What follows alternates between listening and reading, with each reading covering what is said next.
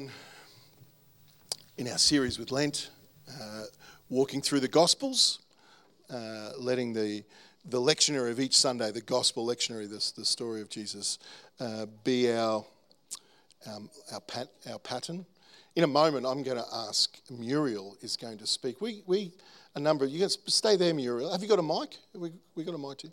Number of, um, we, we talked about this before, a number of, uh, beginning of last year, we, we really looked at reshaping sort of, uh, uh, and the big why of what we do when we gather together. And one of the things that we want to do is to just hear more voices, this sense in which God presents himself when we come together. We're like living stones, scripture says. And we make this temple. We're going to talk a little bit about temples today.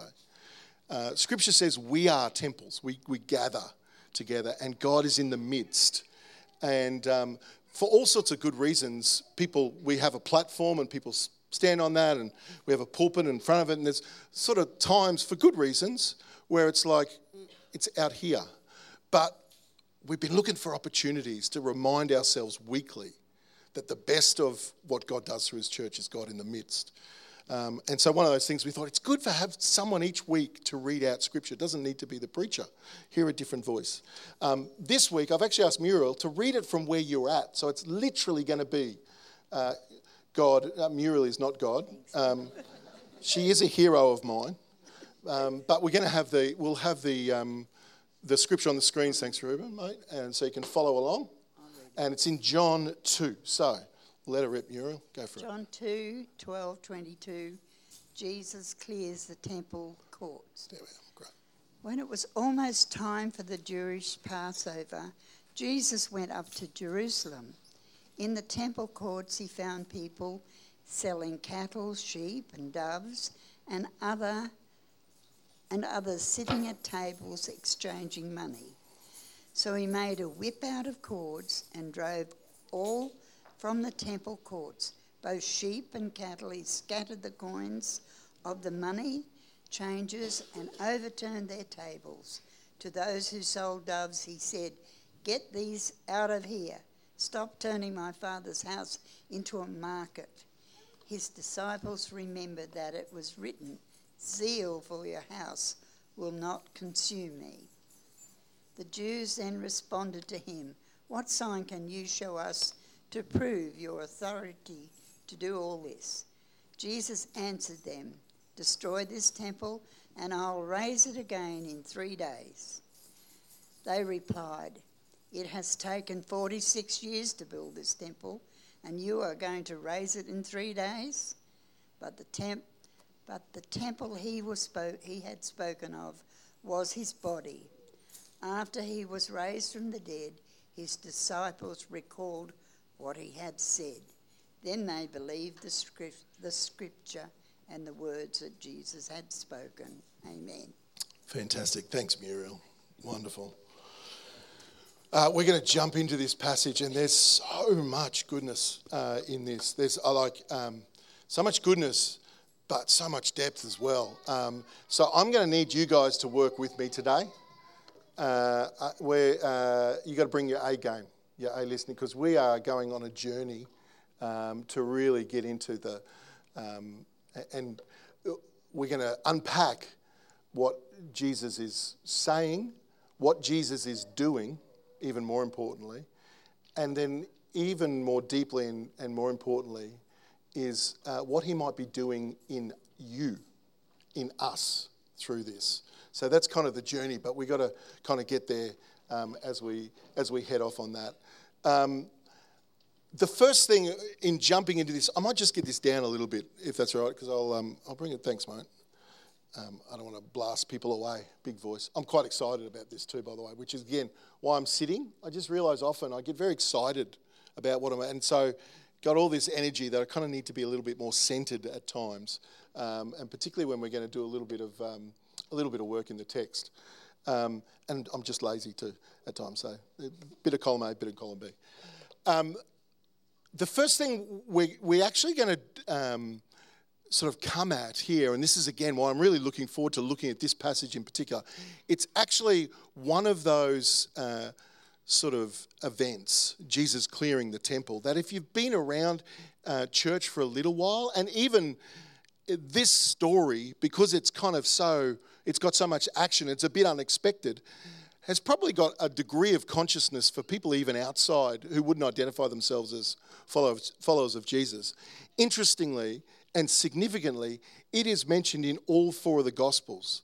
So, do you remember two weeks ago, if you were here, we did a little bit of work in talking about how um, between the Gospels there's often a different perspective that kind of fills out the picture. I use the example, and it's a, a well trodden metaphor of um, with Scripture that it's and the Gospels in particular, that it's like an, an accident or something happened at an intersection and there's four people standing on each corner. They're each going to have a slightly different perspective because of what they saw. But then also, if each one of those person, one was a policeman, one was a um, someone was a doctor, someone was a social worker, someone was, you know, they're going to also pick up different emphases. And as we come to the living word, we're looking for that because God works through his people. In the same way that we're saying we want to have more voices, God works through his people. And on the way through, this is God's choice. It's, it's there in the incarnation that God resolves the biggest problem of humanity, the, the, the distance, the separation between us and God. He solves it by coming down and in, entering into humanity. We call that the incarnation. And that's not just something he did, that's something he does. He continues to work through humanity. That's his plan A, surprisingly. Um, and so there's, it's the sense in which in the Gospels it picks up some of who is writing on the way through. That's not, that doesn't diminish the divinity, that actually authenticates it.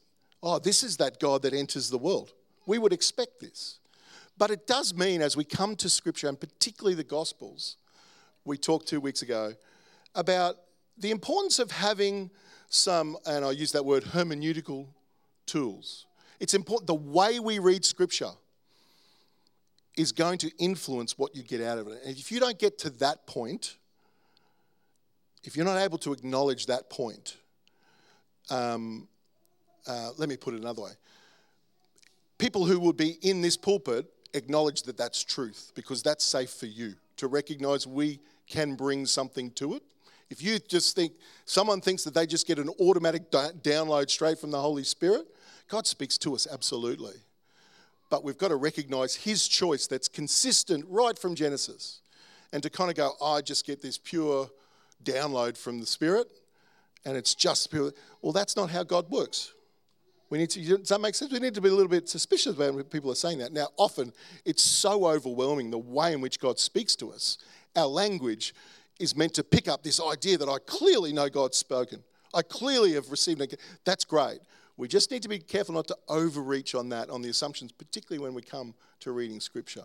And so here we're going to see today how it's actually recognizing what's going on for John and in John and in scripture. We're going to find something way deeper. Classically, if, hands up if you've heard a sermon on this before on, on the Tuesday. Yeah, if you've been around church, I'm sure, yeah, you've been, that's okay. You know, like I'm not going to try and bring you something fresh and new. I, that's one of the challenges of coming to one of the passages like this is I'm aware people have heard stuff on, about this before. Um, what I want to try and lead us to this morning is, again, reintroduce sort of the, the, some of the key themes. There's a way in which, and probably the first, uh, you know, the way in which I would have maybe preached on this first few times um, and this is kind of, there's a truth. The idea of um, what's going on here? What's Jesus doing? Well, the temple, that's about worship, right? That's about where people worship. And Jesus comes in, and there's a whole lot of racket and stuff getting in the way. And Jesus doesn't like things that get in the way of people worshiping, and neither should we. Jesus hates all of the stuff. And then there's a particular, I reckon, if for all of us, because we are 21st century now, but later 20th century in the Western world, there's a particular application that we've been preaching or we've been reading that, like, oh, all this noisy stuff in church and the commercialization of worship, and the, it's like a critique of the church. That's there. You can do that. You need to recognize that only for the last 30 years in certain countries in the world in history can do that because we kind of go, oh, yeah, it's like church is, you know, commercial. That, that's really recent, super recent, right? So um, the greats, the, the uh, fathers and mothers of faith would have not had that kind of, oh, we know what that's talking about. So we need to be careful about kind of being really recent. We tend to think that, oh, that, that meant that to us, it's meant that to everybody. Actually, it's more powerful to go, and this is like a hermeneutical tool, a tool to say, how do we get the most out of Scripture? What did the first people hear? And let's build what it means off that and come forward. And, and then we find, oh, yeah, well, that's maybe, you know, maybe there's some application there. So there's a really kind of, again, this reading that kind of goes, oh, this is about our worship life. Um, we can corrupt it, and Jesus hates that, and we need to get back to a simplicity. Yes, but so much more.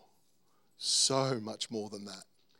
But to do that, we've got to kind of look into the, some of the language and the context. So we're going to do that. First thing, though, we need to get over a little bit of a speed bump potentially that's tripped up many a people um, inside and outside the church. And that is where John, under the inspiration of the Holy Spirit, puts this. We are in John 2, right? Which is just after John, anyone? Anyone? 1, which is just after, anyone? Anyone? the beginning. We're right there. This is like the second story of Jesus. But if you go to what's called, often called the synoptic gospels, they put it there, like the last story. So, one of the reasons why this is relevant for Lent is because this actually, Matthew, Mark, and Luke actually have it in the last week in Holy Week. John has it here. What the? when you get to those questions that make you wonder, recognize that God, Jesus was about signs and wonders. He's not scared of you wondering. Sometimes we feel like when we get to a wonder, and it's actually a lack of faith sometimes. It's like, oh, we might have found a problem that undoes the whole thing. I got great news for you. We are 2,000 years on, and smarter people than all of us have been trying to throw rocks at this story for 2,000 years, and it stands. So when you get to a speed bump, trust that someone's crossed it before and, and be curious. There is, there is a, really quickly, there is a kind of a solution here, or there is an approach that says, yeah, well, Jesus did this twice. So some scholars have kind of said, yeah, and, and mostly because some of the language that we're going to read, that we've read and heard, that some of the phrases that John uses and some of the things, there's some slight differences. And so that's where scholars have said, in, in attempting to sort of fill the gap, oh, that's because he did it twice. maybe, maybe, could have been possible. Um, I'm not convinced like that. Most evangelical biblical scholars aren't convinced by that. And actually, part of that is because as you actually ask the question, so if this is the same thing that Matthew, Mark, and Luke are talking about. Why is John? Here's, here's where our wonder sets us on a journey. Questions. A good question is always more powerful than a good answer. Teachers know that. You know that. Good questions. The person, the most influential person in the room is not the person with the answer, it's the person with the right question. They reframe the conversation. Questions are great. Why? Why did John put it here if it's the same thing. Um, one of the most widely recognised evangelical scholars, N.T. Wright, he was the guy when we did um, Advent last year. We, we used his, it was sort of the, his book that we used for our, um, our series on Advent. He says this, and this is great. Highlight it. The Gospels are not, in a modern sense, late 20th century, early 21st century. That's what we're talking about. They're not biographies, they are theologically driven narratives shaped by the conviction that in the story of Jesus, God's kingdom was breaking into the world in a new way. It's not a biography. Oh, so he's saying it's not true. No, you can, you, it, it, you can have historical facts, but what is John doing? We're so used to biographies when we understand telling a story. Uh, remember my thing about epistemology two weeks ago, too. You hoped you'd never heard those words again. And here I am bringing them right back. Ways that we know things. We are getting dumber as a culture in the West because we keep reducing the ways we think we can know things. Do you feel that? It's like to, for, for us to know something, it must be empirically, rationally, made up and all the I's dotted and all the T's crossed. Now, in some areas, like my mechanic, I want him to really lean into that truth. I want him to lean into that epistemology. My doctor, I want them to lean into that. But that is not all of my life. They're not even the most important things in my life. The ancients and through history, until very, very recently, we understood you can communicate truth in lots of different ways. And sometimes, and if you're, I've got my friend Michael here and other cricket followers, hands up, my cricket lovers out there. Stats are the worst way to understand, the facts are the worst way to understand cricket. That's the worst way to understand most sports. You can tell the difference between someone who really knows a sport because they'll describe it. They won't just start with stats. That ring true? Um, my, my artist friends, that's so true about art, right, Lynn? Isn't it? What a terrible way to come to art. It's just that you're not going to find what's true and beautiful by just, you know, doing the numbers or whatever. And so John is doing something here. There's a truth. And uh, another um, Reformed theologian, Carson, says John's arrangement of events, including the cleansing of the temple, differs significantly from the, uh, that of the Synoptic Gospels. Synoptic Gospels is just because Matthew, Mark, and Luke are, are often so similar in their account, they're called the Synoptic Gospels. John tends to zig where they zag to fill out the picture. John is less concerned with a strict chronological sequence and more focused on theological themes. He, he's saying this is what this is all about whereas Matthew, Mark, and Luke tend to be this is the order of things. For John, the cleansing, the temple cleansing serves as a powerful sign of Jesus' authority and establishment of a new order, whereas the synoptics emphasize its role as a catalyst for Jesus' arrest and crucifixion. Matthew, Mark, Luke are kind of saying, if you understand, want to understand why he went to the cross, well, this is what he did the week before. Oh, yeah, that makes sense. John's not doing that. John has a different purpose. And when we understand that purpose, oh my goodness, the colours that come. Um, and again, Lynn, I'm, I'm glad I don't have this arrangement that I have with my family with when I mention people from the front, I've got to pay them $20 because I'm terrible. Sorry, Lynn, it's you this morning. What you're doing in trying to get people to appreciate art, and I've had my kids have all been taught by you, and you're not trying to get them to apply some sort of numbers. You're, you're, you're helping them see the beauty, right? That's, that's what's involved. You're giving them tools to see the fullness and the profound truth in what's happening in, in art. We've got to realize sometimes when we come to Scripture, that's what's going on, and we need to make sure we've got the right tools for that. Otherwise, you'll miss the real depth and you'll have a very surface. That won't be wrong, you just will miss what God is doing. And what a tragedy to read the Word of God your whole life and understand it deeply and be able to quote all of the significant facts and events and chronology and miss what God is doing. That may be the most tragic thing. And so, as we come to this, if only we knew what John was trying to do, if only we knew what John, hang on, he told us. He couldn't have been clearer right at the very end. Maybe helpful, John, to put it at the start, but anyway.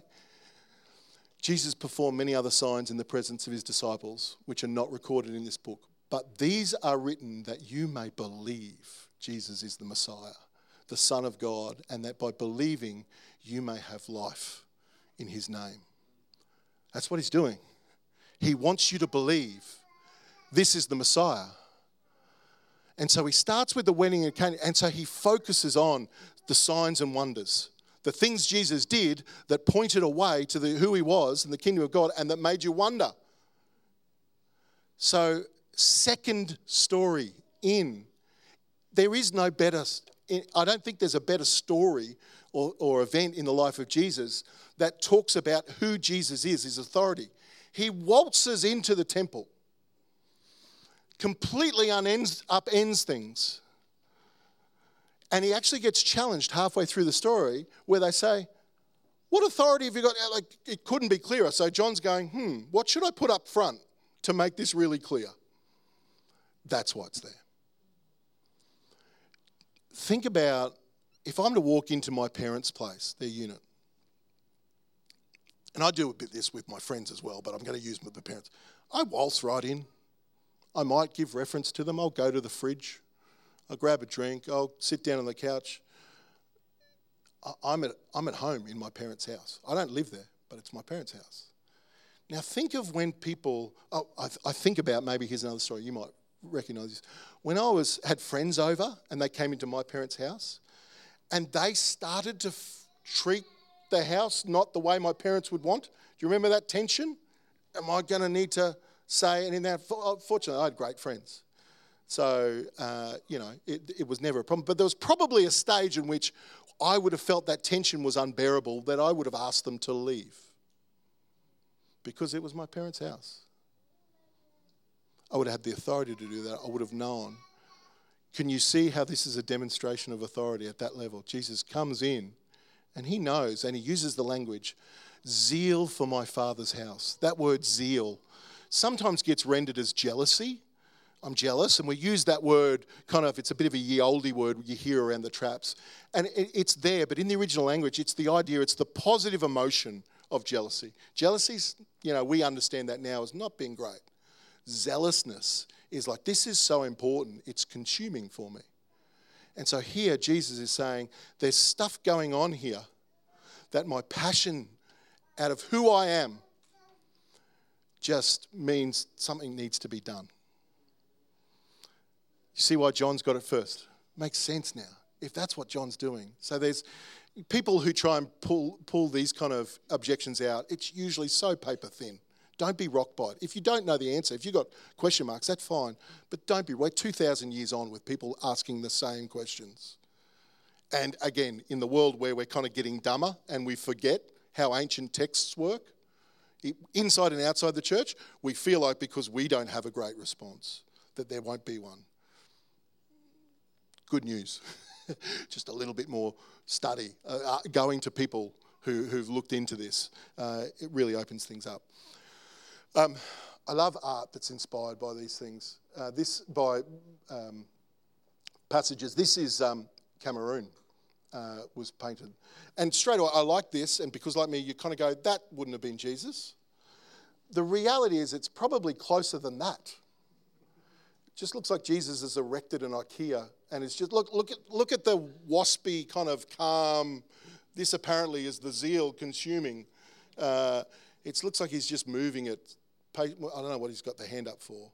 Um, so there's every reason culturally, but certainly emotionally, to, that is much more accurate than that.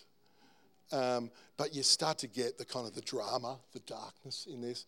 And this is a modern rendering. And again, I'm way out of my depth here, Lynn, so jump in. I'm talking about art. I failed first year art at uni three times. I had to get, true story, I had to go and convince the art department to let me pass because I already had a job and I had to promise them never to teach art and they let me pass, otherwise I would have got my job. So here I am talking about art. I like this. It feels like there's a lot going on in that. If you can feel the emotion there. We need to talk about temples quickly.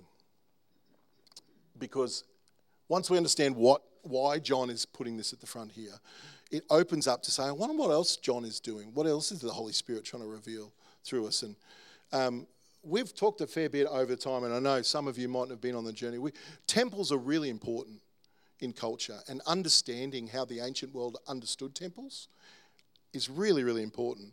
And all, even more so, understanding how the people of God, um, the, particularly coming out of Egypt through the desert into the promised land, how God traveled with them. This is, uh, we've used this before, this is the sort of dimensions or a recreation God was very specific. When you get into the desert, do these things. And He was really specific about measurements and where things were placed. And we should always go, why? Why?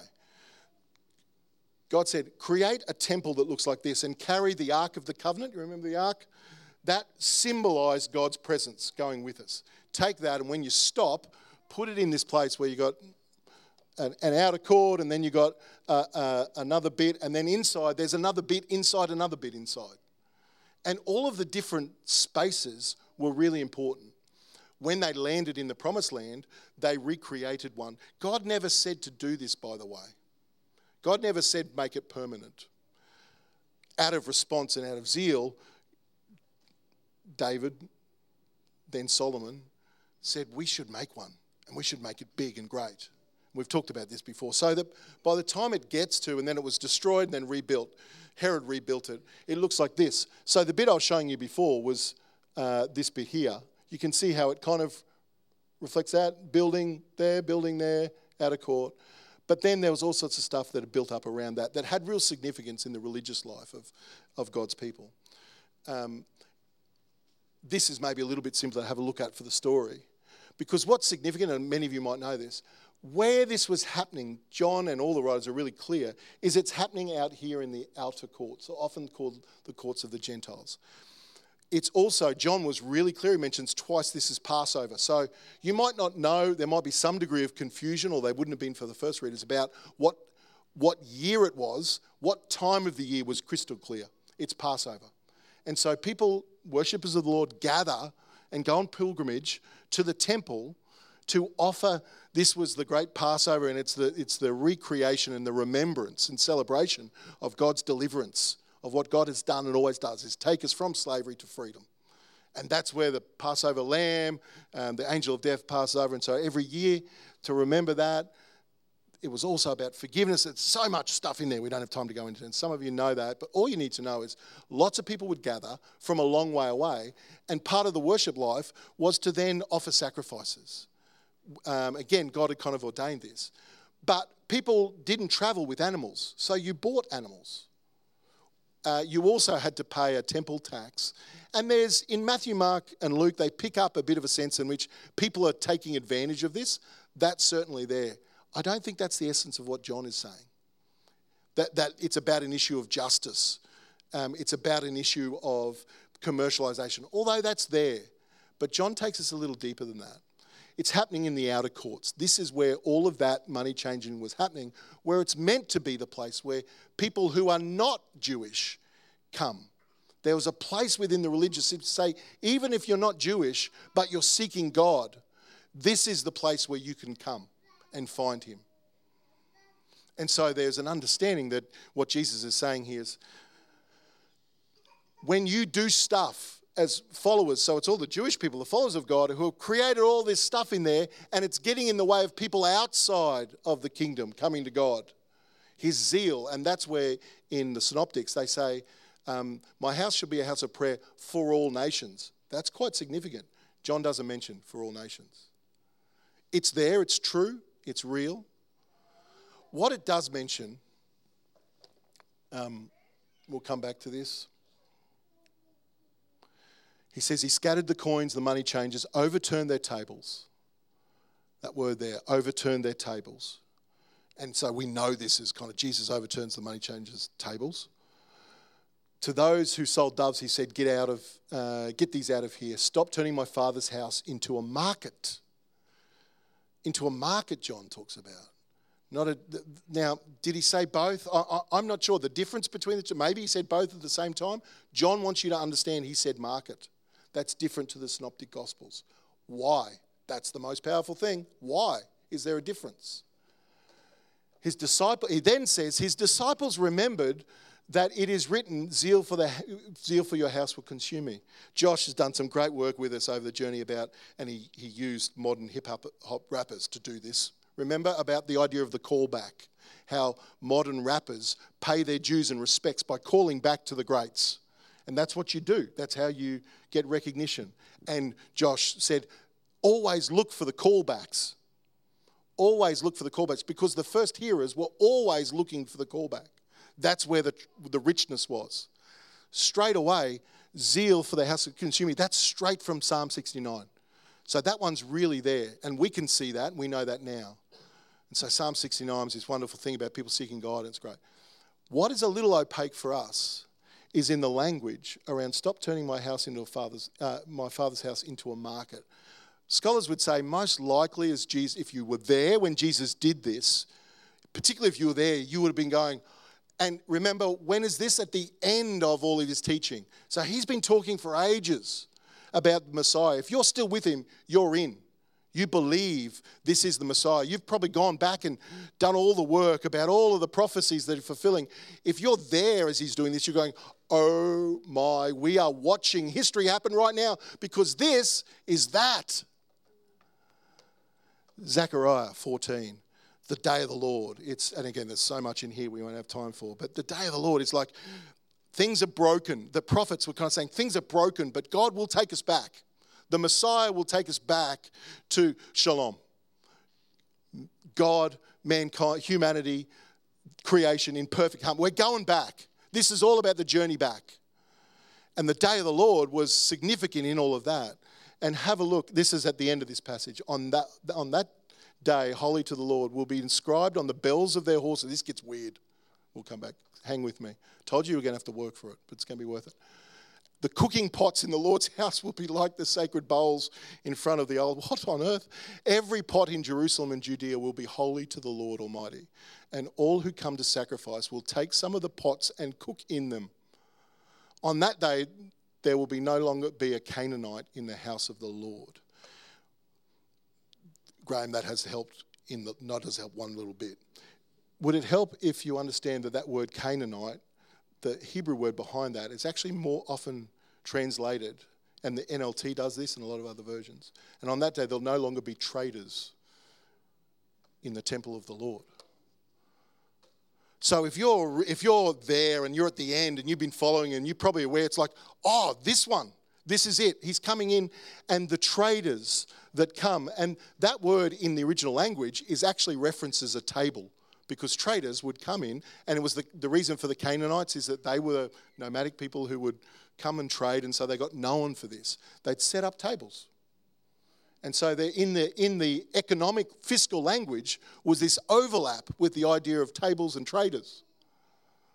And so when Jesus comes in and overturns that, there is this sense in which, oh, wow, that's happening. And that's why uh, when we go back here, John, his disciples remembered that it's written. It's like, oh, his disciples are, uh, this, this is happening now. So this is being fulfilled.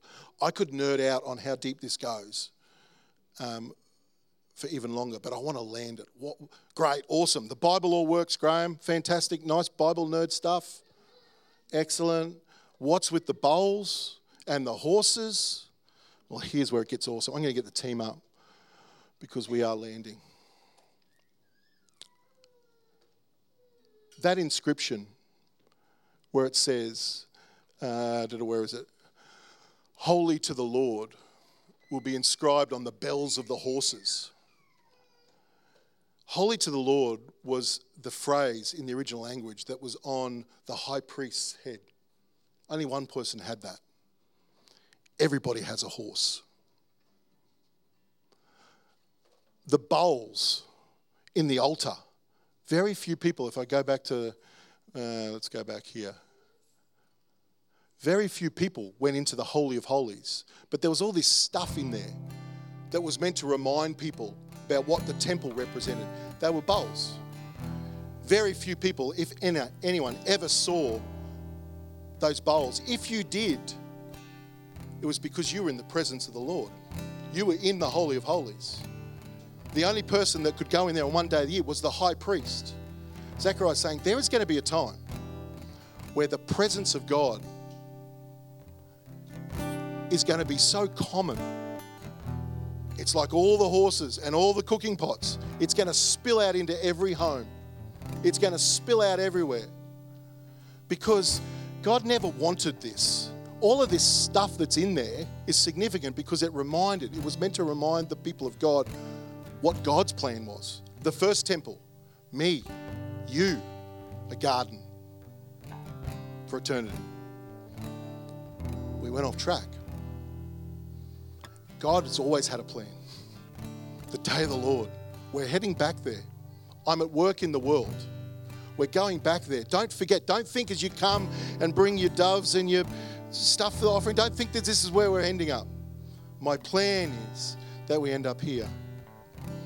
So when Jesus comes in, in, in that last week, and his disciples are like, How's this going to work? What's going to happen? He starts turning up tables. It's happening. It's, it's really happening. He really means this. Two weeks ago,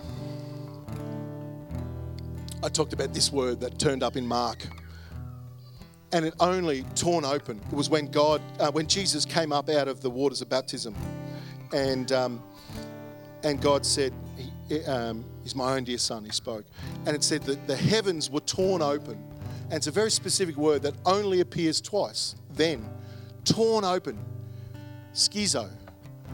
And the other time was this I am not, my presence is not contained in buildings anymore. I'm breaking out. And as we, and this is what we remember, that's what we come and prepare ourselves in. Lent is a season of repentance. Charles talked about this last week.